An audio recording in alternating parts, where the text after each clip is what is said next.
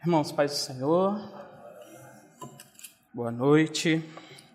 Vou ler dois versículos da Bíblia, Romanos, capítulo 12, versículos 1 e 2, só para nós introduzirmos aqui o, os nossos estudos hoje.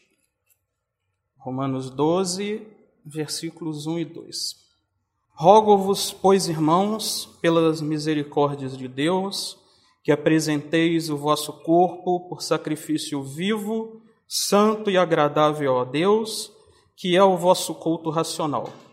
E não vos conformeis com este século, mas transformai-vos pela renovação da vossa mente, para que experimenteis qual seja a boa, agradável e perfeita vontade de Deus. Amém.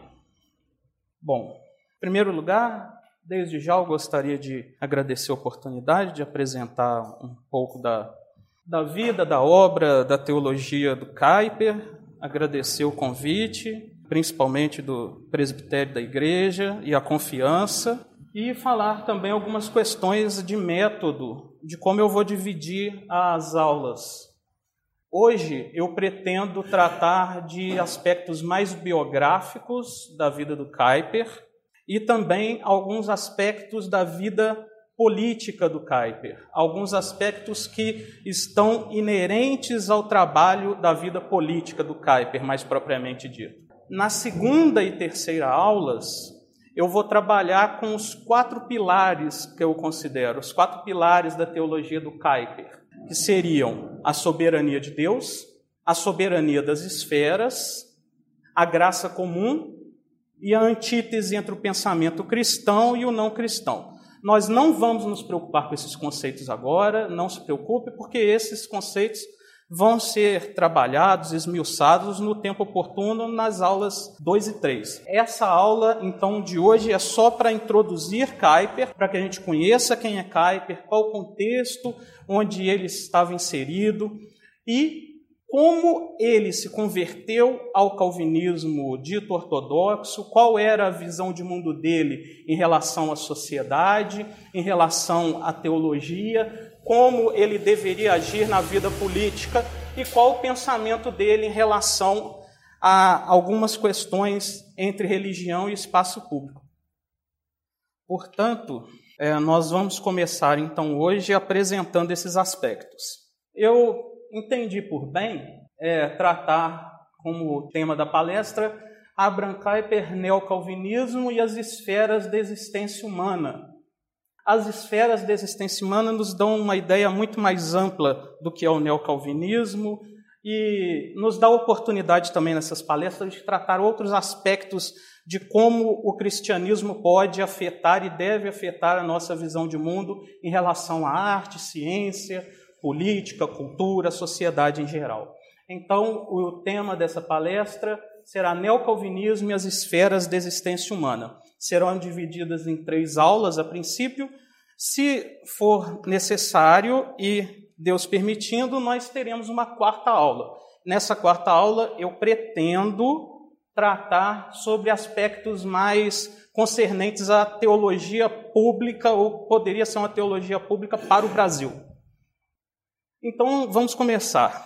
Alguns aspectos que eu considero importantes sobre Kuyper. Abraham Kuyper, ele nasceu em outubro de 1837, ou seja, no século XIX. É bom que nós tenhamos isso em mente. Na cidade de Maasluis, na marginal Rio Meuse e próxima a Roterdã, na Holanda do Sul, nos Países Baixos. Nós conhecemos os Países Baixos também como Holanda, mas atualmente o mais correto é chamar a Holanda como os Países Baixos. Eles têm, inclusive, tentado fazer com que nós tenhamos essa iniciativa de chamar a Holanda, como é comumente chamado, de Países Baixos. Então, quando vocês verem Países Baixos, lembrem que nós estamos falando do que a gente comumente lembra como Holanda, porque na verdade Holanda existe a Holanda do Sul e a Holanda do Norte. São as áreas mais conhecidas dos Países Baixos, as províncias mais conhecidas e mais importantes. Por isso que a área toda dos Países Baixos era conhecida como Holanda. Então, como a área mais com mais potencialidades eram Holanda do Sul e do Norte, os Países Baixos tornou-se mais conhecido como Holanda. mas então o termo mais correto seria Países Baixos. Kuyper era filho de Henrietta Huber e Jan Frederik Kuyper, que era um pastor da Igreja Nacional, a Igreja Reformada dos Países Baixos. Então é necessário que a gente só tenha em mente o seguinte: só uns aspectos biográficos mínimos que Kuyper nasceu no século XIX.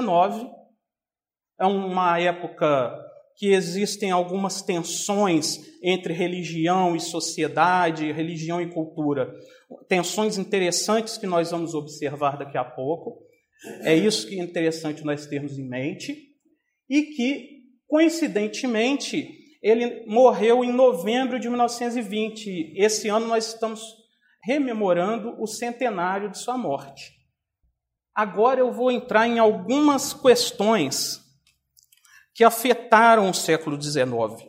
Não somente o século XIX, mas que culminaram principalmente no século XIX. Eles podem ter começado antes, mas no século XIX foi aonde houve uma erupção muito mais forte. Eles conseguiram trazer com muito mais potência, muito mais força os seus ideais no século XIX. Esses dois tópicos que eu vou colocar agora, que eu vou explicar, é para que a gente tenha uma ideia de como era a visão de mundo que estava se formando no século XIX. Como era a visão de mundo a qual Kuyper estava começando a se contrastar. Então, nós vamos ver quais eram as ideologias, os pensamentos, as visões de mundo que estavam se formando no século XIX. Essas são as principais.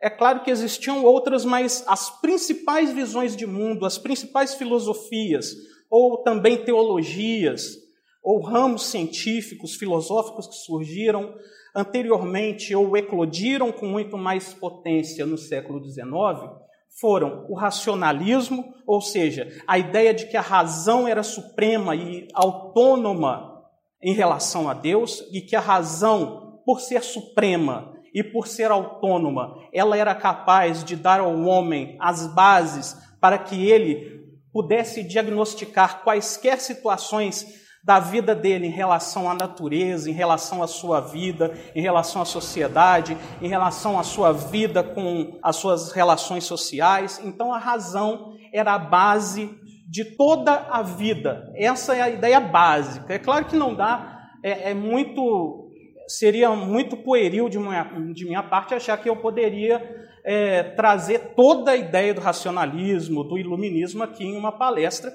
e muito mais também de Kuyper aqui nessa palestra. Mas, em tese, em, em suma, seria mais ou menos isso. Racionalismo é a ideia de que a razão ela é pura e autônoma, e que ela é autônoma também de Deus. E que a razão ela pode nos dar a chave para interpretar a realidade. O iluminismo de Jean-Jacques Rousseau e François-Marie Arouet, que é o chamado Voltaire, conhecido mais como Voltaire, ambos foram primordiais para a Revolução Francesa. Este, né, o Voltaire, foi muito mais belicoso e anticlerical do que Jean-Jacques Rousseau, depois, se alguém quiser dar uma lida na ideia de contrato social de Rousseau e de Voltaire também, ele fala sobre natureza humana, fala tem um, um livro de Voltaire também sobre o Leviatã ou a sociedade civil eclesiástica, dependendo da tradução. Ele tem uma ideia muito mais anticlerical, antirreligiosa, dizendo que a religião ela deveria estar numa localidade mais afastada do espaço público. E isso começou a formar a visão de mundo da Revolução Francesa e foi se espraiando para os séculos 18, 19, enfim. Os primórdios da busca do Jesus histórico, com Lessing ou Gotthold Lessing, e as publicações dos fragmentos póstumos, na verdade, perdão, de Reimaros. Na verdade, a busca do Jesus histórico, só para que nós tenhamos uma ideia bem rápida, mais uma vez, as ideias que eu estou passando aqui são ideias bem sucintas, bem rápidas, porque não é possível que eu esgote tudo. Mas é só para que a gente tenha ideia do pano de fundo no qual Kuyper estava existindo, qual o pano de fundo contra o qual ele estava confrontando e dialogando também. Essa ideia do Jesus histórico era uma ideia na qual se baseou muito a teologia liberal da época em buscar um Jesus apartado do que eles acreditavam de um Jesus mítico, um Jesus. Eles tiravam a ideia do milagre, a ideia da divindade de Jesus e acreditavam em Jesus mais como um reformador social. O próprio Lessing ele já chegava a conclusões de que Jesus era um reformador social, mais revolucionário, um judeu revolucionário que queria trazer uma nova ordem para o povo judeu. E depois isso foi dando aso para que novas tentativas de descobrir esse Jesus histórico, ou seja, esse Jesus que não era divino, só veio, só era um ser humano comum, mas com uma moral mais elevada, alguns chegaram a falar que, na verdade, Jesus não havia ressuscitado, que, na verdade, ele teve ou um, um ataque epilético, ou ele ficou um tempo é, em coma e depois foi retirado. São várias, é, várias análises nesse sentido. Ou também que foi uma espécie de um golpe, vamos dizer, midiático. Vamos tentar fazer esse anacronismo de que, na verdade, o corpo de Jesus foi retirado e eles começaram a propagar que, na verdade, Jesus ressuscitou, sendo que, na verdade, Jesus não havia ressuscitado de forma alguma. Então, eles tentavam dizer que, na verdade, Jesus era uma pessoa de moral elevada, nós deveríamos entender que os escritos de Jesus eram bons para a sociedade, mas que os milagres deveriam ser entendidos de outra forma e que Jesus não era um ser divino, apesar de ter uma boa moral e que nós deveríamos aprender com ele. Era mais ou menos essa busca do Jesus histórico para tentar adequar também a teologia liberal com alguns pressupostos científicos que eles tentavam adequar. É, outra coisa interessante foi o surgimento do positivismo de Augusto Comte, francês, é, sintetizado em sua obra Filosofia Positiva, que propunha bases mais científicas para os estudos teóricos científicos. Augusto Conte ele tinha uma ideia de que a sociedade evoluía em alguns patamares. O primeiro estágio seria o mais primitivo, digamos assim, que era o estágio religioso, um estágio que deveria ser superado. É um estágio que, por exemplo, nós vivemos, nós aqui da congregação. Né? Vivemos um estágio religioso que crê num Deus que é transcendental, que atua na sociedade, que atua na história. Então, para ele, isso deveria ser superado. Um outro estágio que também deveria ser superado era um estágio metafísico mais filosófico, que cria em, em questões transcendentais, mas não num Deus sobrenatural nesse sentido, mas que era um estágio que a sociedade também deveria passar. O terceiro estágio que Augusto Conte é, achava que a sociedade deveria, e esse sim era o estágio em que a sociedade deveria chegar, e ele acreditava que a sociedade já estava chegando, que era o estágio científico ou positivo, que era onde a ciência, baseado também na ideia do racionalismo, a ciência era a como ele chamava, a verdadeira religião, a religião da humanidade. A ciência dava as bases para se entender completamente a existência. Não era necessário mais nenhuma pressuposição metafísica e nem mesmo religião. Nós deveríamos superar as ideias religiosas, as ideias filosóficas e depender somente das análises científicas. É interessante, apenas uma curiosidade, na nossa bandeira existe uma influência muito grande do positivismo. A ideia de ordem e progresso foi influência de Benjamin Constant, um militar, que era adepto da filosofia positiva. Né? Porque existia um lema da filosofia positiva, que, salvo engano, era amor por princípio, ordem por base e progresso por fim. Então, por isso que a nossa bandeira tem ordem e progresso. Então, no nascedouro da nossa república existe essa base positiva de busca por colocar a ciência acima de todos os outros pressupostos religiosos ou filosóficos. Essas são algumas das ideias que estavam emergindo ou eclodindo com mais força no século XIX. Lembrando que é o século no qual Kuyper nasceu e atuou com, com mais preeminência. Outra questão que surgiu nesse século foi o evolucionismo de Charles Darwin e a sua obra principal, é, A Origem das Espécies, também o marxismo, lógico, de Karl Marx, que tinha em suas bases o materialismo dialético, certa interpretação de herança hegeliana e uma belicosa relação com a religião, a ponto de denominá-la consciência invertida, com um teor alienador, sendo que, ao mesmo passo, o próprio marxismo possuía forte teor messiânico escatológico. Explicando isso, na verdade, Marx ele acreditava, ao contrário de Hegel, que a vida influenciava a consciência, ou seja, o mundo das ideias, e não o mundo das ideias influenciava a consciência. Ou seja, ele dizia que a ideia de interações das classes era muito mais importante e era isso que fazia a história. Então, ele dizia que a nossa ideia de religião, na verdade, era um ópio, que ele chamava de consciência invertida, ou ópio do povo. Invertida porque nós víamos o mundo de cabeça para baixo.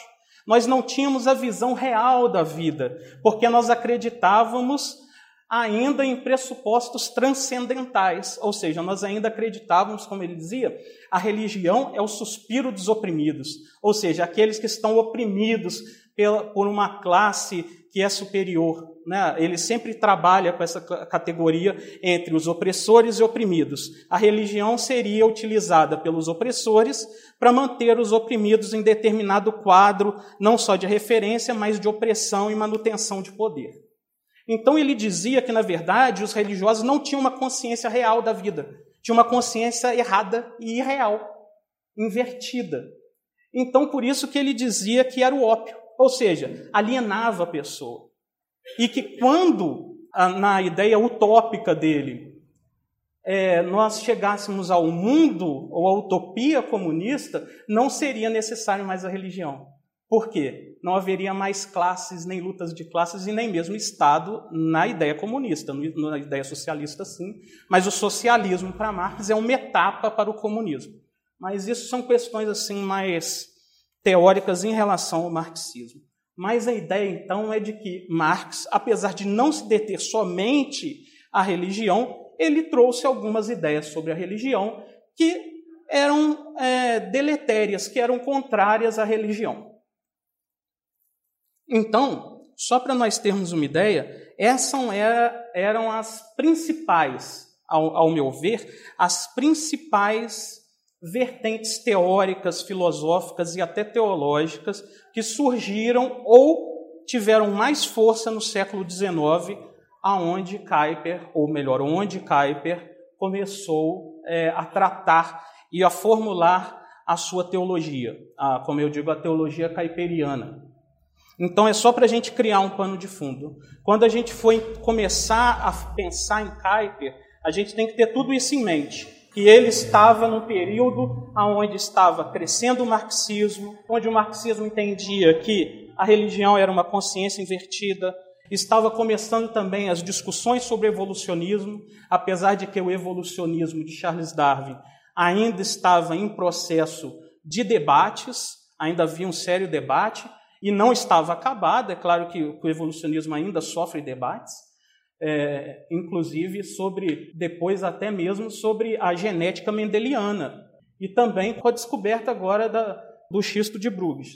Mas é necessário que nós tenhamos em mente isso, que ele estava num período onde discutia-se a divindade de Jesus, falava-se que a religião era um ópio, a religião estava cada vez mais relegada ao espaço privado.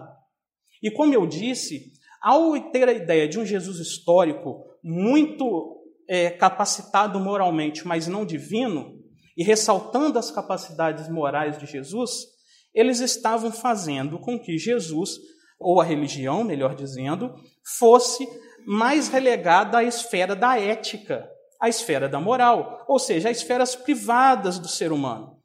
A, a religião começou a perder a sua abrangência, como era anteriormente. E isso foi algo que começou a preocupar Kuyper. Apenas outra questão que eu acho interessante, se nós observarmos, eu, eu estou me demorando um pouco nisso, porque esse ponto é importantíssimo, porque é importante que a gente tenha isso em mente, saber interpretar de forma correta o século XIX, para a gente entender por que, que o Kuyper pensou como pensou e agiu como agiu.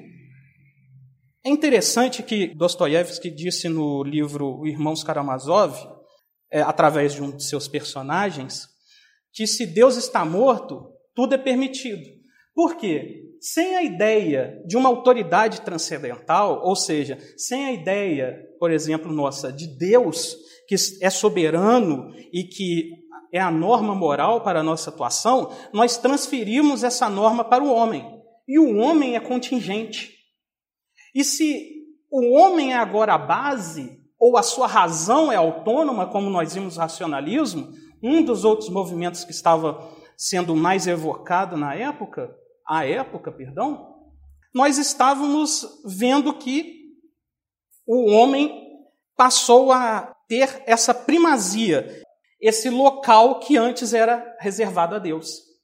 Então, como dizia Dostoiévski, mudando esse ponto, ou retirando Deus, tudo seria permitido. Nós estaríamos agora sem um ponto transcendente ao arbítrio da autonomia ou vontade humana. E outro que percebeu muito bem isso foi Nietzsche, que ao ver que a sociedade estava caminhando por esse processo de secularização, e por secularização eu digo que é o processo pelo qual a religião é relegada, é retirada, é expropriada, é retirada do espaço público e colocada no espaço específico, esse é, é, é, em resumo a ideia de secularização, é um processo que ocorre. É, Nietzsche dizia que é um processo de assassinato de Deus. Deus no sentido metafísico, transcendente, como ele dizia. Por quê? na sua obra Gaia Ciência, ele dizia: Deus está morto, morto para a cultura daquela época. Por quê? Ele não está mais sendo o centro da cultura, o centro da sociedade, o centro do pensamento. Por quê? Como nós vimos, existiam vários outros pensamentos que retiravam Deus do centro do pensamento, ou a religião, ou a participação da religião, das questões filosóficas, teóricas e científicas e colocava a autonomia humana na, no, na centralidade de tudo. Então foi por isso que Nietzsche disse que Deus estava morto e nós o matamos. Quando ele disse nós, ou seja, a cultura humana matou, a ação humana estava matando Deus.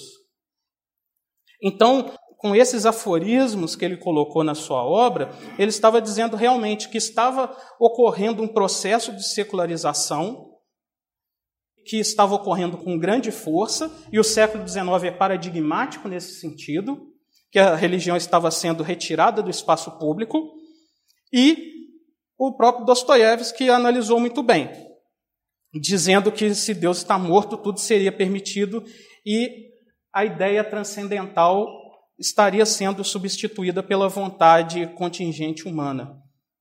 E Kuyper foi criado nesse ambiente, criado no sentido de estar imerso num século onde estas, onde na verdade essas ideias estavam sendo veiculadas com muita força.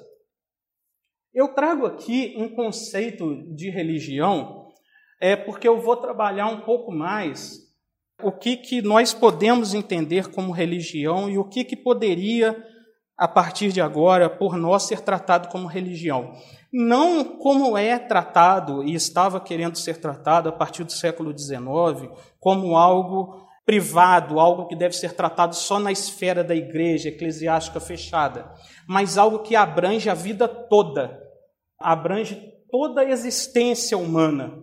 Ou seja, eu trago um, um, estudioso das visões de mundo e eu faço uma comparação entre visão de mundo e religião. É um outro conceito que é interessante a gente ter antes de entrarmos novamente para Kuyper. E eu peço já perdão por estar assim às vezes um pouco repetitivo em alguns conceitos, em alguma contextualização, mas eu acredito que é importante nós termos isso em mente, porque a apreensão do conteúdo fica muito mais facilitada quando a gente tem os conceitos básicos mais arraigados na nossa mente. Então, um conceito interessante de religião, quando eu falo sobre religião, é o seguinte: religião é um organismo, ou seja, algo dinâmico, de seis dimensões, que contém doutrinas, mitos. Mito, nesse sentido, é interessante que a gente pense o seguinte: mito, não nesse sentido pejorativo de mentira, mito como uma narrativa com sentido. É assim que é tratado na ciência. Mito não algo como uma mentira, sim como algo, uma narrativa histórica com sentido próprio para determinada religião, determinado contexto.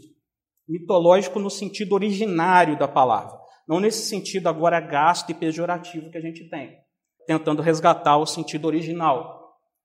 Mitos, ensinamentos éticos, que era agora o que eles estavam querendo somente relegar a religião, somente para a ética. Rituais, nós temos, entre aspas, rituais. Os nossos sacramentos, batismo, ceia, são rituais é, em instituições sociais e animado por experiências religiosas de vários tipos. A conversão, por exemplo, é uma experiência religiosa que anima a nossa vida para atuação em vários aspectos. Então, religião é um organismo, ou seja, uma relação dialética, que atua na nossa ritualística, ou seja, na celebração dos sacramentos, na nossa interpretação das escrituras, na nossa vida ética, nos nossos tratamentos com o próximo. Então, seria um dos conceitos de religião mais próximo do conceito de visão de mundo. E esse é um conceito do James Hart é, sobre cosmovisão. Cosmovisão é um compromisso, é uma orientação fundamental do coração, que pode ser expresso como, perdão, uma história ou num conjunto de pressuposições. Suposições que podem ser verdadeiras, parcialmente verdadeiras ou totalmente falsas. Porque existem pessoas que têm visões de mundo que não são verdadeiras e outras que são parcialmente verdadeiras e outras verdadeiras, que sustentamos conscientemente ou subconscientemente sobre a constituição básica da realidade que fornece o fundamento no qual vivemos, nos movemos e existimos. E agora é o entendimento, e eu queria resgatar a ideia do que é coração para a Bíblia. Porque a gente fala coração, a gente tem a ideia de que coração é algo só relacionado ao sentimento, essa ideia romântica de coração.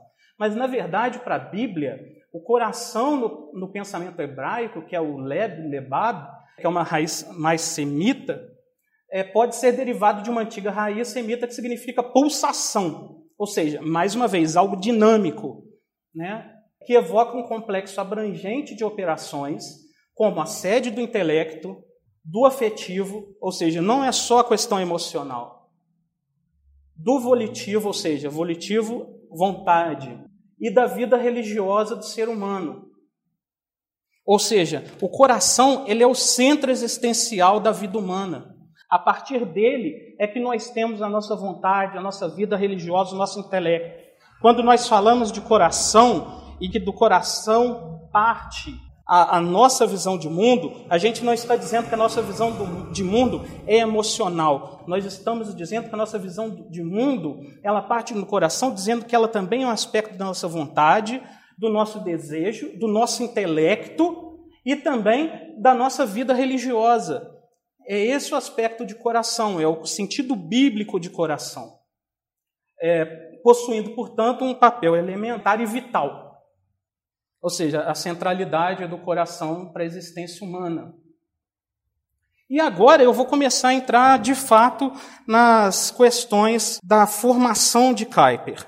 E é interessante, é, agora eu vou tratar de três pontos fundamentais na vida de Kuyper que eu considero interessantes, importantes para que a gente entenda por que, como e em que se pressupôs a visão de mundo de Kuyper. Existem três questões que eu sublinho que foram dentro da conversão de Kuyper, mas eu associo que a conversão foi um momento crucial para que a vida do Kuyper se transformasse e fundamentasse a sua visão de mundo. Kuyper ele foi criado num ambiente onde a visão de mundo dele, claro também por influência de seu pai, era ortodoxa, mas não tinha uma ortodoxia muito séria, no sentido de levar a sério as confissões reformadas. Era ortodoxo, mas não tanto quanto deveria ser. Havia uma certa tendência a alguns pressupostos do liberalismo, apesar de não tanto. Até porque Kuyper, quando ingressa, querendo seguir os caminhos de seu pai, quando ingressa na faculdade de teologia, ele tem um certo fascínio pela teologia liberal. A teologia liberal é aquela influenciada também é, em um diálogo com a ciência, mas um diálogo um tanto quanto pernicioso com a ciência, não como a ciência como uma como depois o próprio Kuyper vai tratar como algo criado por Deus e que nós devemos é, trabalhar com a ciência como uma criação divina que deve glorificar a Deus. Mas o diálogo da teologia liberal com a ciência era mais uma adequação da teologia à ciência e não uma separação e um diálogo de entendimentos, mas sim um diálogo de submissão. Então a teologia liberal, ela tentava retirar a ideia de um Deus que era, como eu disse, do Jesus histórico, era uma das bases da teologia liberal. Ela tentava retirar as ideias de divindade, de milagre, a própria ideia de buscar uma interpretação mais gramática das escrituras e uma, uma interpretação mais histórica, né, histórico-crítica das escrituras. Então Kuyper ele começou a ter um, uma certa paixão por essa teologia liberal, porque para ele era algo que dialogava de uma forma até então correta com a ciência, que estava de acordo com aquelas teorias e com aquelas filosofias que estavam surgindo. E uma das principais mentes da teologia liberal da época dos Países Baixos, no século XIX, era Schouten, é, que era um teólogo, na época, o mais reconhecido, principalmente por seus trabalhos na teologia histórico-crítica com os evangelhos de João, também de Marcos, salvo engano, mas Schouten foi fundamental, inclusive como mentor de Kuyper e retirando tudo que Kuyper tinha de ideia mais ortodoxa, conservadora, pode-se dizer assim que havia restado em Kuyper. Então, Kuyper começou a entrar nessa teologia onde o ambiente teológico não era ortodoxo, era um ambiente teológico liberal. Então, é interessante que a gente tenha isso em mente. A princípio, Kuyper, na sua graduação, ele estava começando a ter uma teologia um pouco mais liberal e que não acreditava. Inclusive, é um evento interessante. Ele se arrepende de mais tarde, nas suas confidências, ele se arrepende de ter aplaudido Schouten, que dizia que Jesus não havia ressuscitado. À época, na graduação, ele ficou encantado com isso, com essa contestação. Esse pensamento mais revolucionário da teologia liberal. Ele ficou tão alegre, empolgado com essa teologia e começou a aplaudir, e depois ele se arrependeu, porque viu que de fato era algo que ia de encontro à palavra de Deus, não ao encontro. Então, Schouten foi uma pessoa fundamental para colocar em Kuyper o apreço pela teologia liberal. E eu trago aqui um conceito de conversão. Conversão cria ou pressupõe uma nova visão de mundo, como nós trabalhamos o conceito de visão de mundo. Há uma desestabilização e um posterior restabelecimento das estruturas da realidade, ou das lentes hermenêuticas, no sentido das lentes pelas quais a gente interpreta a realidade com um novo centro de sentido. Ou seja, por exemplo, se antes você tinha uma vida na qual o seu centro de sentido era, digamos que você seja budista, você acredita que você está vivendo um eterno samsara e quer chegar ao seu nirvana, o seu centro de sentido é alcançar isso. Quando você passa a acreditar na ideia de que um Cristo ressurreto nasceu, morreu e ressuscitou em seu favor, seu centro de sentido passa a ser outro. Então, é essa mudança de lente hermenêutica. Quando você tem uma religião ou visão de mundo, você enxerga a realidade por outros pressupostos.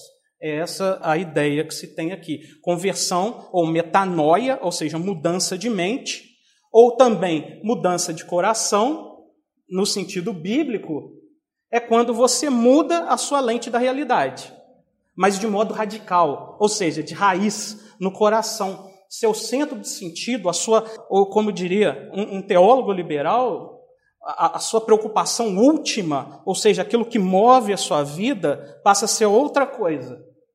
Kuyper relembra e, e destaca três momentos que, que julgou fundamentais no seu processo de conversão. E eu considero interessantíssimo esses momentos do processo de conversão dele, eu dedico um tempo significativo para isso. O primeiro, a elaboração do trabalho sobre Jan Lask, que era um reformador polonês, por influência de um de seus professores também, professor de literatura neerlandesa. É, neerlandesa é mesma coisa que holandesa. Então, esse primeiro momento foi o seguinte: Kuyper, no seu crescimento, teve sempre uma família ética, moral, é claro, o seu pai era um pastor, zeloso, a sua mãe também. Ele vivia numa família muito bem estruturada, apesar de não financeiramente, porque eram pobres, mas estruturada no sentido acadêmico. Ele foi querendo seguir os passos de seu pai, querer ser um pastor, e uma das suas principais motivações era ser uma pessoa relevante. Ele tinha isso na vida, ele queria ser alguém importante, e na, nas suas confissões ele falava: Eu não quero passar necessidade, eu não quero ser pobre, pelas necessidades que ele passou. É algo que ele sentia necessidade em crescer na vida, em se desenvolver. E o lado acadêmico foi a saída que ele encontrou. E ele é uma pessoa que se desenvolvia com muita facilidade, principalmente na graduação. Existiu uma oportunidade para Kuyper em um concurso para elaboração de uma tese comparando as eclesiologias de João Calvino e Jan Lask, ou João Lask, que era um reformador polonês, pouquíssimo conhecido. Até mesmo hoje, se nós formos pesquisar sobre ele, não vamos encontrar muita coisa. E por influência de um dos seus professores, o Matis de Vries, ele aceitou o desafio de participar desse concurso. Só que ele sabia que, de fato, participar desse concurso seria um desafio, porque não havia material sobre esse reformador. Não havia. E esse professor dele falou: Olha, o meu pai, ele tem alguma coisa sobre ele.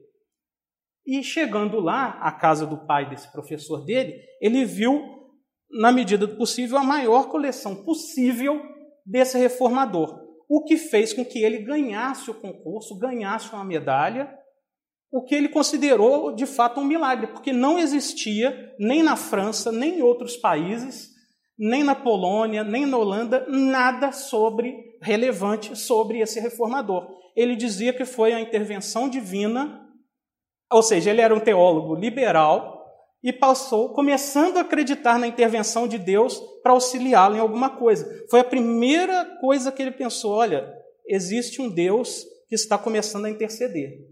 Foi algo que começou a despertar ele. Falou, eu acho que isso é um milagre. Então foi isso que começou. Olha, ninguém encontrou nada. Eu encontrei. Eu encontrei um pequeno material sobre Ian Lasky. Então foi algo que despertou nele. Foi o primeiro passo para a conversão dele.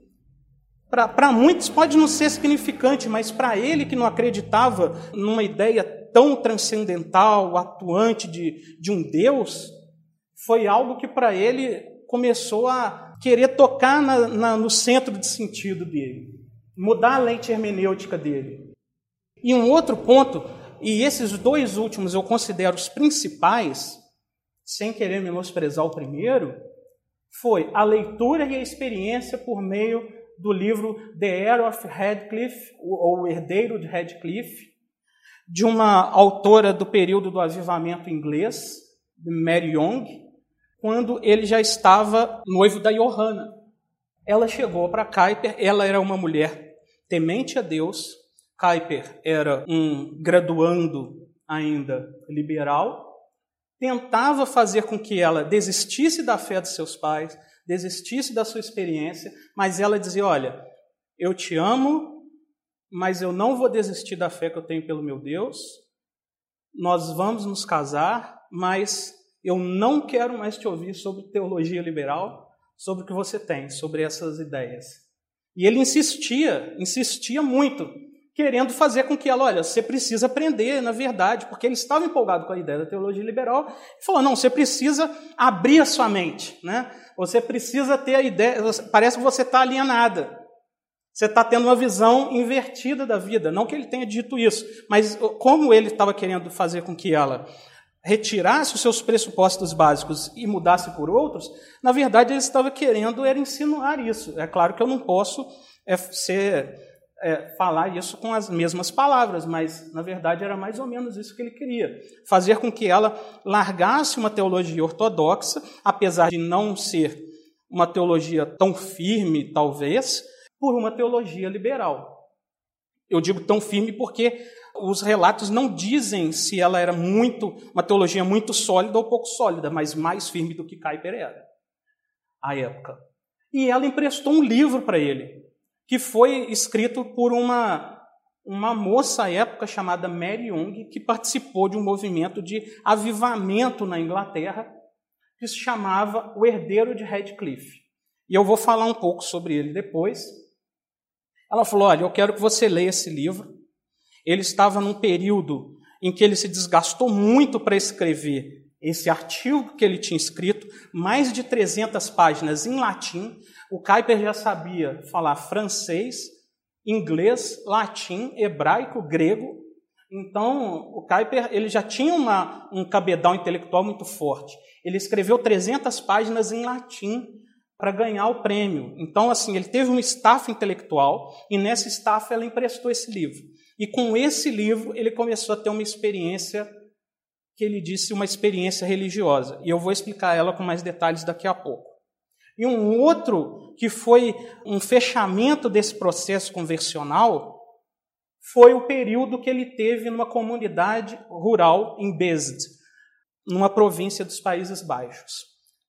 Aí eu começo. O principal ponto de viragem na vida de Kuyper, a partir da leitura de tal livro, ou seja, quando a futura esposa, a noiva dele, a Johanna, deu esse livro para ele, se deu a partir de sua identificação com a trajetória de dois dos personagens, o Guy e o Philip. Existiam dois personagens e nessa dinâmica, um era muito temente a Deus e outro era uma pessoa que não temia a Deus, vivia uma vida totalmente depravada, não se importava com nada. O temente a Deus acabou, o livro já é muito antigo, eu vou dar spoiler. Ele, ele acabou falecendo, esse temente a Deus. Mas esse que vivia uma vida depravada, ao ver o amor que esse outro tinha por Deus e ao ver o zelo que a igreja tinha por ele, se entregou a Cristo. Então Kuyper se identificou com os dois. Primeiro, porque ele estava abandonando uma visão pura e ortodoxa do Evangelho, e depois, porque ele viu que a igreja poderia ser uma mãe, poderia ser alguém que abraçaria ele, e a igreja não estava mais sendo isso. A igreja neerlandesa estava sendo uma igreja que estava se entregando ao liberalismo, assim como ele. E ele falava: Eu preciso de uma igreja que me abrace, e eu preciso me entregar para um Deus que me abrace. Então ele se identificou com os dois, tanto aquele, o personagem Enquanto Filipe é apresentado como aquele que é obstinado, autoconfiante e tinha prazer em impressionar os outros com sua imprudência, que era o Filipe, ele se encaixou nele também. O Gai é apresentado inicialmente como uma pessoa fraca, fraca fisicamente, tanto é que ele morre, mas confiante em Deus. Espiritualmente ele era forte. Um jovem que prefere que outros tomem a liderança do que tomar ele mesmo mas forte em sua fé por um poder que lhe flui do alto, abundante, e as palavras de Kuyper, é, abundante na vida do coração, possivelmente focado em si mesmo, mas também dirigido aos outros com ternura. Então Kuyper se identificou com os dois. E Kuyper começou a ter uma experiência religiosa através desse livro, que era um romance ortodoxo, um romance, vamos dizer, evangélico no sentido de que baseado nas escrituras, mas também um romance, uma, algo romanceado, mas foi uma experiência religiosa. E isso também pode ter, é uma hipótese, pode ter auxiliado para que ele visse que Deus fala através também de vários meios, através da sua graça comum, através da arte, que a, a, a literatura é uma obra de arte. Então, ele falou através de uma, de uma obra de arte, de uma obra literária com ele tocou o coração dele e começou a convertê-lo. Então, Kuyper começou a sentir no seu coração uma necessidade de se entregar mais a Deus, uma necessidade de encontrar uma igreja que o abrace tal como abraçou Algai e que o limpasse dessa obstinação como Filipe. E foi esse o segundo ponto primordial para a vida de Kuyper. Então nós vamos lembrar, o primeiro ponto foi quando ele viu uma pequena manifestação, uma pequena intervenção que ele acredita que foi a intervenção de Deus na história. Foi quando ele conseguiu algo que ninguém conseguiu. Alguns livros, algumas páginas sobre Ian Lasky.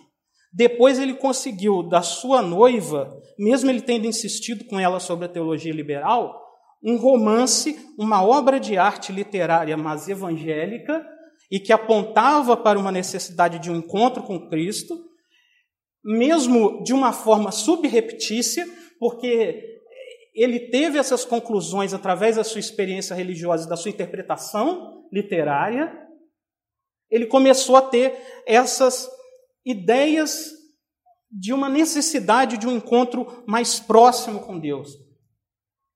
Notou que isso era uma, um segundo passo do seu processo de conversão, mas isso ele só teve ideia muitos anos mais tarde.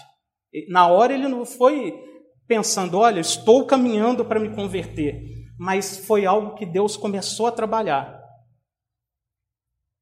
Mas nisso ele ainda era um teólogo liberal. Ele ainda não estava trabalhando de forma significativa para buscar a ortodoxia cristã.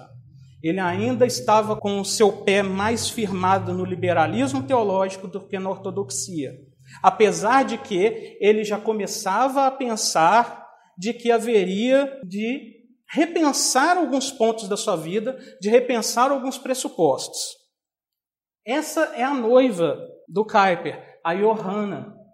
Foi fundamental na conversão, como a gente viu, e apresentou o livro do movimento de Oxford, como foi o movimento de avivamento inglês da época. E o levou a ter uma experiência ontológica, significa ontologia significa o ser ou seja, uma experiência que alterou o ser da vida dele, ontológica religiosa. Quando Kuyper ah, tinha acabado de ler esse livro, ter aquela experiência, ele formou-se, graduou-se e foi consagrado a pastor. Mas ele foi consagrado a pastor, primeiramente, em uma comunidade rural muito afastada nos Países Baixos em Besde, numa comunidade rural, que ele ficou lá quatro anos, de 1863 a 1867. Nessa época, ele já havia casado com a Johanna, e foi quando ele teve a, ter a segunda, a terceira na cronologia, mas que eu considero a segunda experiência fundamental para a sua conversão. Na época, existia somente essa, principalmente. Existia uma outra, que era uma advinda de um cisma em 1834, mas a principal era a Nederlandse Reformed Kerk, ou seja, a Igreja Reformada Neerlandesa. Depois de um tempo houve uma outra, mas por enquanto era essa em que Kuyper estava atuando na Igreja Reformada Neerlandesa. Inclusive, quem fez o culto inaugural e que consagrou foi o seu próprio pai. Kuyper foi consagrado a pastor ele ainda tinha um pensamento tendente ao liberalismo teológico. E as suas pregações refletiam seu pensamento, obviamente. A igreja, a comunidade rural dele, à época, era muito ortodoxa. Apesar de não conhecer teologicamente profundamente, ou seja, não tinha uma teologia sólida, eles conheciam as confissões bem. Eles criam profundamente nas Escrituras. É essa a ortodoxia deles. Eles poderiam não saber discutir teologicamente as coisas, mas eles sabiam discutir a partir das escrituras e das confissões pressupostos básicos da fé. E era uma, uma comunidade rural muito arraigada nessas ideias. Muitos iam assistir às preleções do Kuyper, muitos. E alguns eram um pouco resistentes. Alguns. Uns falavam assim: olha, a gente não quer nenhum pastor liberal aqui. Não gostamos. A gente quer um pastor que acredite muito nas Escrituras, que saiba as confissões e que tenha compromisso do jeito que a gente tem. E o Kuyper, como era um pastor, eh, digamos assim, incipiente, né, iniciante, ele falou: Olha, eu vou continuar pregando e visitando esses irmãos, falando: Olha, me dá uma chance, vai lá ouvir a preleção, quem sabe? Às vezes, com o tempo, você vai se adaptando. E alguns ouviram e foram. Começaram a frequentar os cultos. Só uma mulher foi resistente. Ela não queria, de forma alguma, ir ao culto e, de forma alguma, receber a visita do Kuyper. Porque ela falou: Eu não quero frequentar um culto onde há um teólogo liberal e não quero receber a visita de um pastor que não crê nas Escrituras da forma como eu creio. Se os outros irmãos vão, bem. Só que houve uma certa comoção dos outros da congregação a convencer. À época ela tinha cerca de trinta e poucos anos.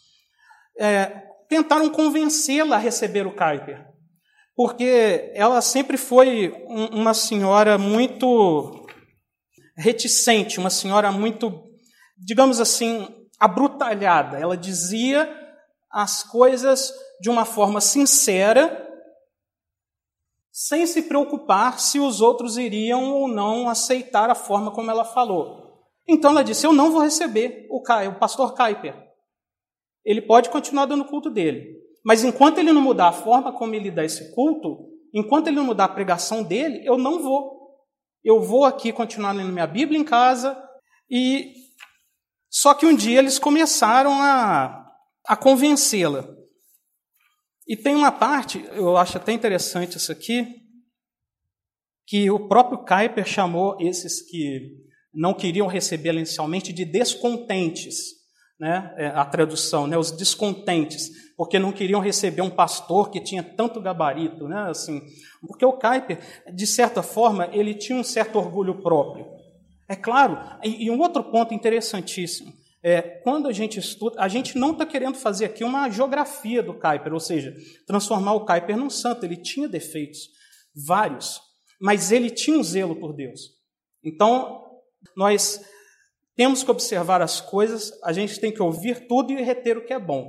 Ele tinha os seus erros, mas os seus acertos suplantaram os erros. Ele tinha erros, ele tinha um certo orgulho próprio, ele tinha um, uma obstinação por vencer, ele tinha uma certa arrogância às vezes, talvez pelo seu intelecto que era muito grande. Se nós vemos a quantidade de coisas que ele escreveu, a quantidade de línguas que ele sabia, mas ele era um homem temente a Deus e zeloso. Ele sabia colocar sua vida diante de Deus. Então, o que a gente tem que ter em mente é o seguinte: temos que aprender com ele e aprender também com seus erros. E é interessante que o Kuyper, ele como eu disse aqui, ele fora alertado de que havia na congregação um grupo de membros que eram chamados de descontentes, justamente porque eles não eram facilmente adaptáveis a inovações teológicas, tornando a vida de todo ministro miserável, como o próprio Kuyper disse. Ele falou: ele torna a minha vida miserável. Por quê? Eles não estão me ouvindo. E uma outra coisa que o Kuyper chamou inicialmente os membros de até mesmo de fanáticos, porque como ele era liberal, ele acreditou que a crença ortodoxa deles era algo de fanatismo. Mesmo depois ele ainda tendo essa experiência de conversão, ele falou: "Mas eles não querem me ouvir porque eles são fanáticos, porque eles não estão querendo se abrir um pouco para uma, uma tendência mais liberal."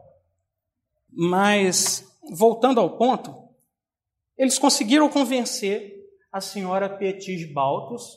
Essa senhora recebeu o Kuiper, foi uma senhora que deu muito trabalho para ele e uma senhora que ensinou muito a Kuyper. E ele dedicou, inclusive, à época, em um dos jornais em que ele era editor, uma nota falando sobre a importância dela para a conversão dele, dizendo que ela ensinou de fato o caminho das escrituras e das confissões para ele.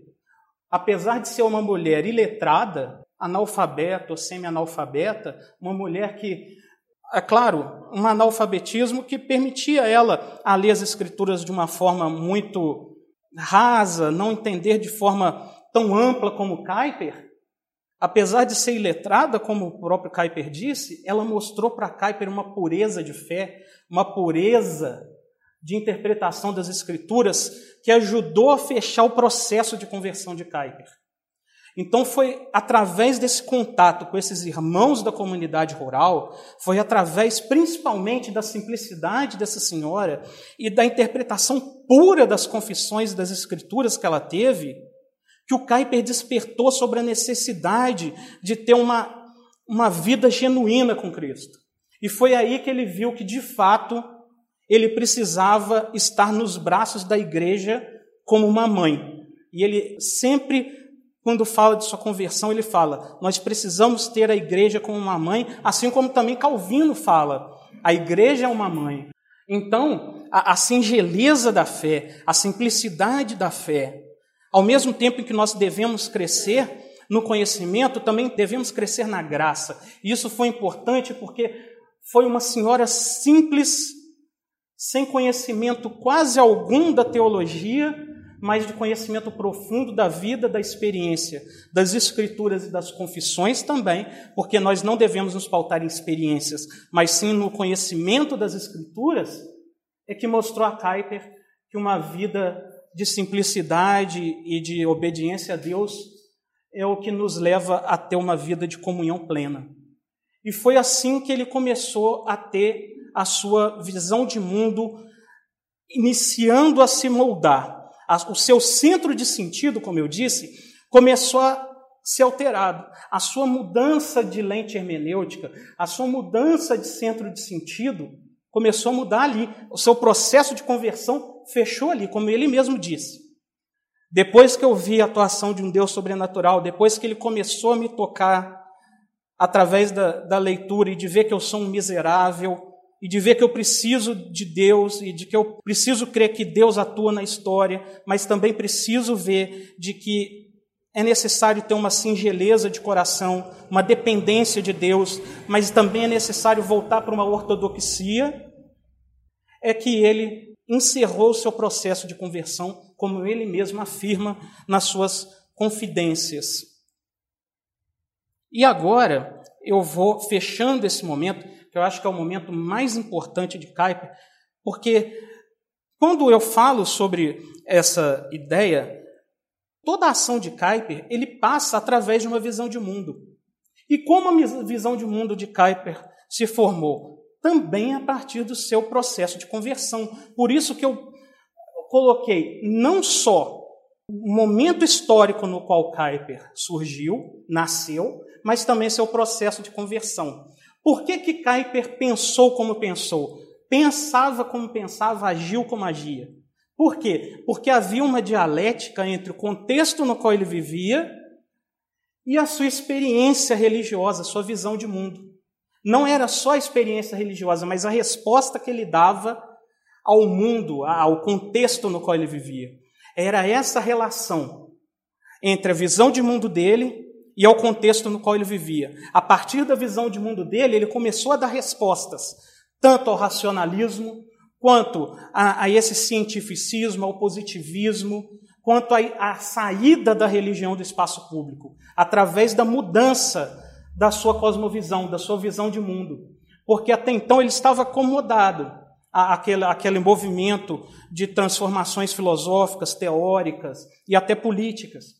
Mas agora, com, com outro centro de sentido, ele tinha que apresentar mudanças e também respostas a isso. Então, existe uma relação dialética entre a experiência do Kuyper e o contexto no qual ele vivia. E é nisso que a gente vai observar.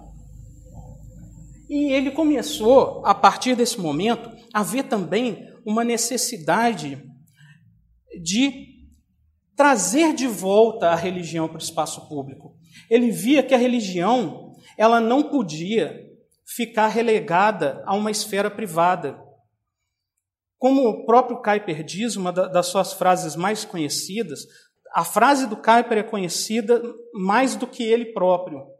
Como ele diz, não há nenhum centímetro quadrado na existência que Cristo não clame meu.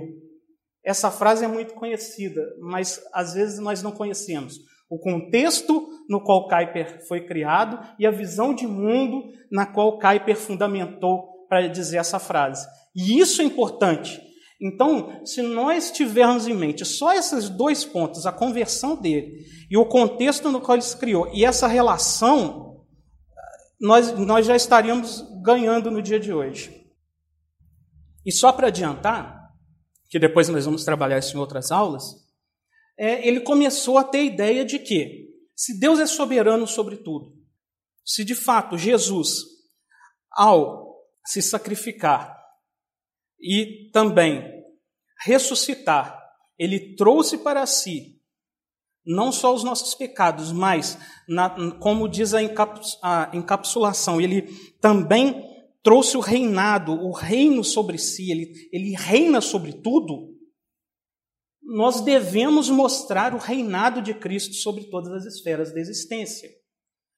Então, a religião não pode ficar relegada, não só na esfera ética, mas também na política, na ciência, na arte e em várias outras manifestações da existência humana.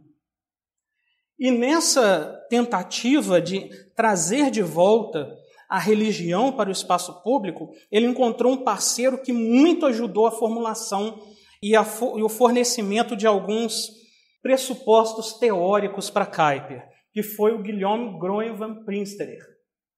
Ele exerceu muito mais influência para Kuyper na sua teoria política ou filosofia política, se pode dizer assim. Apesar de que o Kuyper sempre teve uma visão muito mais ampla das coisas, como Deus atuava em todas as esferas da existência.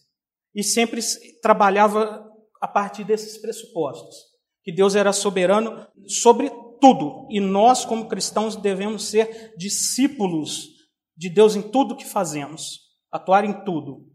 E Van Prinsterer influenciou Kuyper através do seu movimento antirrevolucionário. O que, que a gente precisa entender? Quando Kuyper começou a ter essa ideia de que a igreja, na verdade, perdão, não a igreja, a religião, porque depois ele tem uma ideia sobre a igreja que é muito interessante, nós vamos trabalhar mais para frente, mas não é o momento. Quando a religião precisa, ou seja, a religião como visão de mundo, lembrem disso, visão de mundo, aquilo que nos faz entender a realidade, ela precisa nos ajudar a entender como enxergamos tudo, a arte, a ciência, a política, e, a, e influenciar a nossa atuação em tudo? Ou seja, nós não, pode, não podemos atuar como cristãos aqui na igreja e como anticristãos na política, ou como cristãos aqui e não na ciência, aqui e não na arte. E até porque a arte e, alguns artistas também têm as suas visões de mundo, a ciência tem a sua visão de mundo. Então, é importante que a gente veja, a partir desse pressuposto das visões de mundo, que elas carregam as formas pelas quais as coisas se presentificam na realidade. Ou seja, como nós nos apresentamos à realidade é através da nossa visão de mundo. Então, nós estaríamos sendo contraditórios e às vezes até esquizofrênicos. Somos cristãos aqui e não somos lá fora. Somos cristãos aqui e não em determinado momento. Nossa visão de mundo espraia sobre toda a realidade. E nessa ideia, Kuyper dizia que existem duas visões de mundo fundamentais: a visão cristã e a anticristã. Fundamental. Ou ela é cristã, ou ela não é cristã.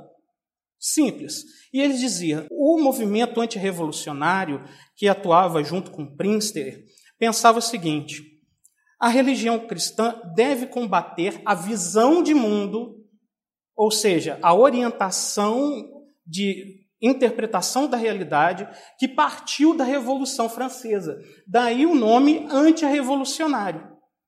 Mas é interessante nós fazermos um parênteses sobre o seguinte: quando Kuyper diz movimento antirrevolucionário e se refere à Revolução Francesa, a primeira coisa, ele não está dizendo que toda revolução é errônea ou equivocada ou contrária a Deus. Ele é favorável, por exemplo, à Revolução Americana, a Revolução Inglesa, a Revolução Neerlandesa contra o povo espanhol, por quê? Foi uma revolução que não só não retirou Deus do trono, como o próprio Kuyper diz, ou seja, não tentou tirar Deus da centralidade da visão de mundo, e também não buscou uma, uma guerra totalmente sangrenta. Não quis se pautar somente no derramamento de sangue. Então, não, nem toda revolução seria ruim, nesse ponto. E não estaria contrário a alguns aspectos da Revolução Francesa.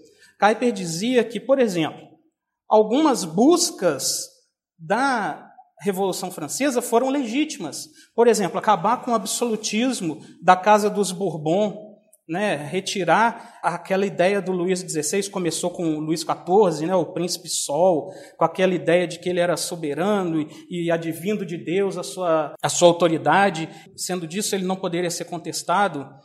Então, isso sim, e, e a ideia de liberdade, que para ele é muito mais uma tentativa de ser uma forma secularizada do calvinismo, porque o calvinismo também busca liberdade, mas não, não nesse ponto que ele vai de encontro à Revolução Francesa.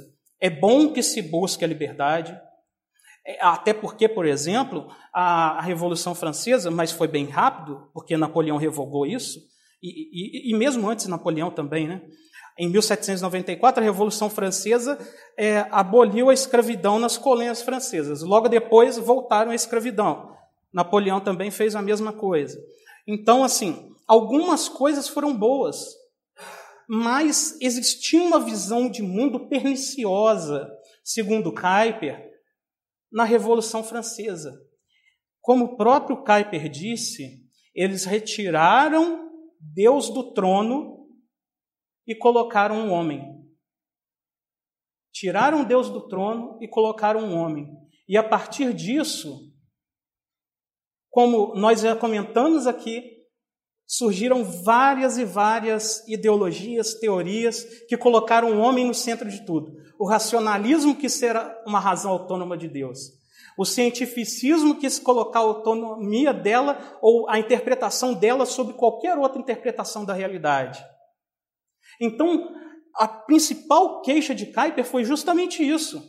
Eu não estou discutindo, como diz Kuyper, as questões secundárias da Revolução Francesa. Eu estou discutindo visões de mundo. O que Kuyper diz combater é a ideia antirreligiosa, anticristã, que está tirando a religião do espaço público, está tirando Deus do seu trono e colocando o homem, a razão humana, dizendo que ela não depende de Deus. Por trás disso é que Kuyper via o movimento antirrevolucionário como fundamental. Ele falava: nosso movimento antirrevolucionária é por isso, porque é anti essa ideia da Revolução Francesa. E Groen van Prinster foi um dos principais iniciadores, influenciadores do movimento revolucionário, cujo movimento depois o Kuyper continuou. E é interessante que o Van Prinster, essa, essas são palavras dele, eu vou ler porque resume muito bem. Porque para ele, a revolução foi totalmente antirreligiosa e baseada na incredulidade. Tem uma, uma obra dele que influenciou muitos que aderiram ao movimento antirrevolucionário, e é uma obra muito boa, mas ainda não tem tradução para o português, que chama é, Descrença e Revolução. E em outra obra dele, essa obra significa é, a ação cristã em uma era de revolução, essa que eu aponto aqui. Ele diz o seguinte: na sua essência, a revolução, aqui a Revolução Francesa, tá? A revolução é um único e grande fato histórico. A invasão da mente humana pela doutrina da soberania absoluta do homem, tornando a fonte o centro de toda a verdade. Como Kuyper disse, ele retira Deus e põe o homem.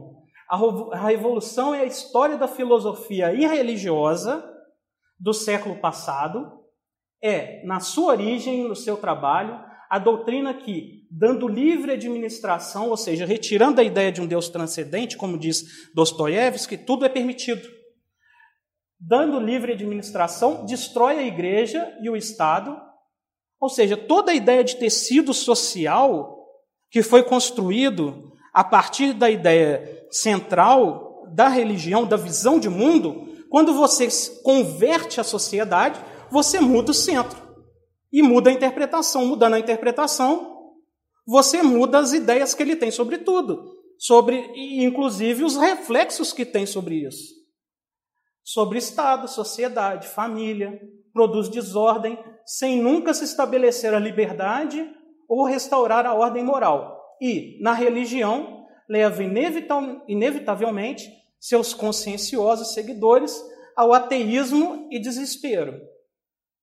Então, Van Prinster foi fundamental, é, ele, né, no caso, é, morreu é, em 1876, foi fundamental para ajudar Kuyper a pensar um pouco dessas questões sobre como o cristianismo deveria atuar e também pensar como é, havia, naquele século XIX, principalmente, duas mentalidades em conflito: cristianismo e a revolução. Duas mentalidades.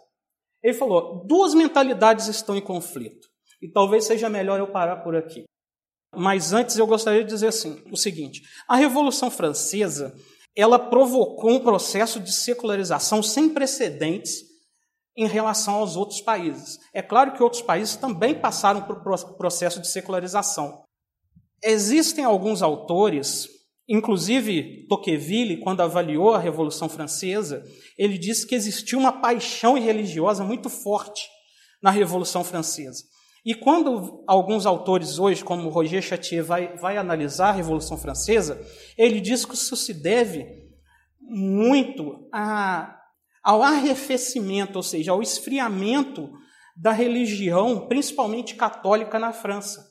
Porque as pessoas estavam começando muito antes da religião da, da Revolução Francesa, perdão, muito antes do seu advento, estavam começando a é, desacreditar dos dogmas, a não participar mais dos, das missas, a não comparecer mais às suas confissões, como era de costume católico. Então já havia uma tendência muito forte à irreligiosidade. Por isso que ocorreu com uma, uma força muito forte, muito, muito significativa, a irreligiosidade na França e por isso que até hoje a gente vê que a França é um dos países com uma secularidade muito mais forte do que em outros. Existe uma secularidade mais é, britânica, vamos dizer assim, americana, e uma secularidade muito mais ferrenha, que é de separação total, que é a francesa, justamente por esse, esse resgate histórico que a gente faz. Então, só para terminar, eu vou colocar a última frase dele, que é a seguinte: modernismo, modernismo para ele é o filho da Revolução Francesa. Modernismo, como ele diz, como filho da Revolução Francesa, é aquele pensamento que faz com que, a partir da incredulidade, o homem se coloque no centro e passe a não mais depender de nenhuma fonte transcendental, principalmente a ideia de Deus. E, sendo assim, passa a pensar a realidade somente em, em, termos naturais e história. Por exemplo, Marx, a partir do seu materialismo histórico, que pensa a história só através de lutas de classe, enfim. Né? Eu estou sendo assim raso nessa análise de Marx, obviamente, mas em, em, em grande medida é isso mesmo. Então, modernismo, ou seja, essa ideia que vem da Revolução Francesa e o calvinismo, para ele, calvinismo e cristianismo são a mesma coisa, tá, gente? Então, quando ele diz calvinismo, ele está dizendo a interpretação cristã do, que, que é dada pelo calvinismo, que para ele é a mais fiel às escrituras. Então, não, talvez alguém possa ter a pecha, ah, ele está dando privilégio ao calvinismo? Sim, porque ele entende que o calvinismo seja a melhor interpretação das escrituras. Mas quando ele também fala isso, ele está trazendo a ideia do cristianismo como um todo. O Doever, quando foi tratar, para não, não trazer um, uma, uma ideia um pouco equivocada, ele até retira a ideia de calvinismo e fala cristianismo ecumênico, para dar uma ideia de que qualquer interpretação correta do cristianismo é, é, a, é, a, é a que deve ser base para o pensamento. Então, modernismo e calvinismo, nesses pressupostos que eu disse, seriam dois sistemas de vida em combate mortal. Um, um tenta, digamos assim, combater e derrubar o outro.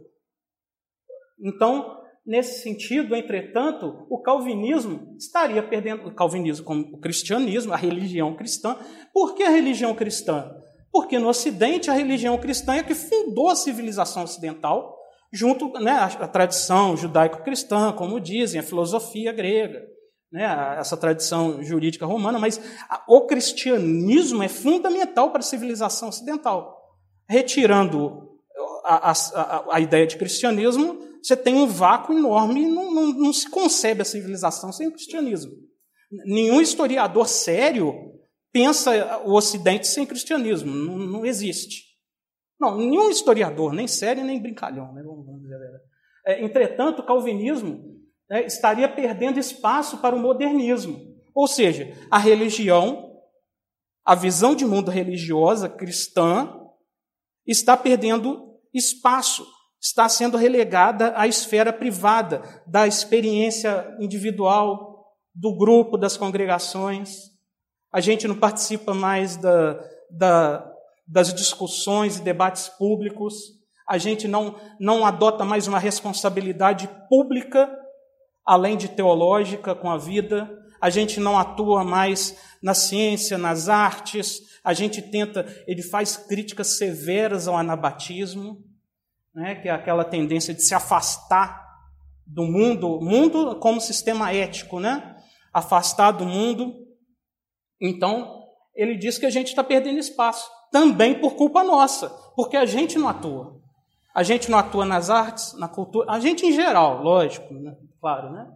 estaria perdendo espaço para o modernismo justamente porque estavam destituídos de uma unidade de concepção de vida. Kuyper entende que o cristianismo é uma visão de mundo e não algo só para a gente viver nas nossas casas. Ou seja, como visão de mundo, como eu disse, por isso que eu trouxe aquele conceito lá no início, é uma ideia que nos faz pensar como agir, não só nas nossas vidas privadas, mas como atuar na cultura, como atuar em frente a dilemas éticos fundamentais na sociedade, como atuar diante de, de questões em relação à arte, como se posicionar quanto à ciência, quanto à cultura em geral, quanto à sociedade. Então, é uma, como o próprio Kuyper diz, é uma biocosmovisão, ou seja, bio de vida, né? cosmovisão, ou seja, visão de mundo da sua, ou como ele próprio diz, é, depois se quiserem saber um pouco mais de Kuyper, tem as obras do monergismo que o, o nosso irmão Fabrício traduziu, que é a Graça Comum na Ciência e na Arte, Sabedoria e Prodígios, e em toda extensão do, do cosmos. Né? Essas duas foram traduzidas pelo irmão Fabrício, uma tradução muito boa, e e tem esse também, que foi o primeiro aqui, é, é a do Abraham Kuyper Calvinismo. São seis palestras que ele deu nos Estados Unidos explicando, em, em, regra, como entender o calvinismo como sistema de vida, como entender ele em relação à política, cultura, arte, ciência, em relação a esses outros pontos.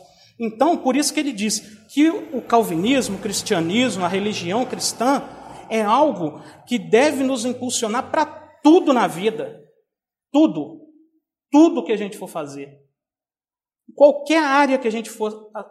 Como diz um outro estudioso, é, é, nós temos que ser discípulos de Cristo em tudo que fizermos. Seja trabalhando, seja atuando em outra área, seja em casa, sermos discípulos de Cristo, pregarmos Cristo, testemunharmos Cristo em tudo que fizermos. Como o próprio Kuyper diz, a, a, o cristianismo é um sistema de mundo, ou seja, a nossa relação conosco, com os nossos irmãos e com a sociedade, e de vida, ou seja, a partir do qual nós vivemos e nos movemos e existimos, como a própria Escritura no, nos, nos diz. Então, é, é justamente isso. O cristianismo hoje, até hoje, tem perdido espaço. E quando ganha, tem ganhar de espaço de maneiras muito perigosas, porque às vezes são de uma forma muito mal trabalhada, às vezes de, de uma forma muito confessional, privilegiando só um grupo ou outro grupo, mas sem pensar que o cristianismo é uma visão de mundo, algo que, que deve pautar a nossa vida toda, toda a nossa existência. Então, para terminar, é só isso. De fato, nós até hoje estamos vivendo esse conflito que Kuyper estava vivendo também. É claro que muitas coisas que, que Kuyper é, talvez tenha dito não se enquadrem totalmente à nossa realidade hoje, mas essa é fundamental. Existem duas visões de mundo, uma cristã e outras não cristãs.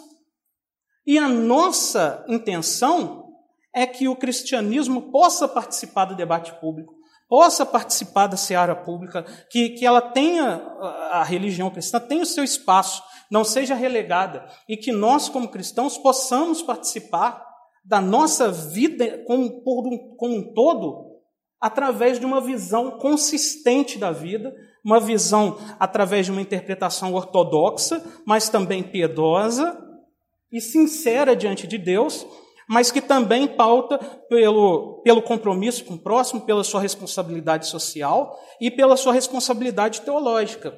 Então, esse, esse embate, ele continua até hoje, e nós temos uma responsabilidade muito grande em relação a ela. Em resumo, eu teria muito mais coisa para falar nessa aula, mas seria mais ou menos isso. Eu agradeço a oportunidade e espero que em breve a gente possa fazer as demais aulas. Obrigado.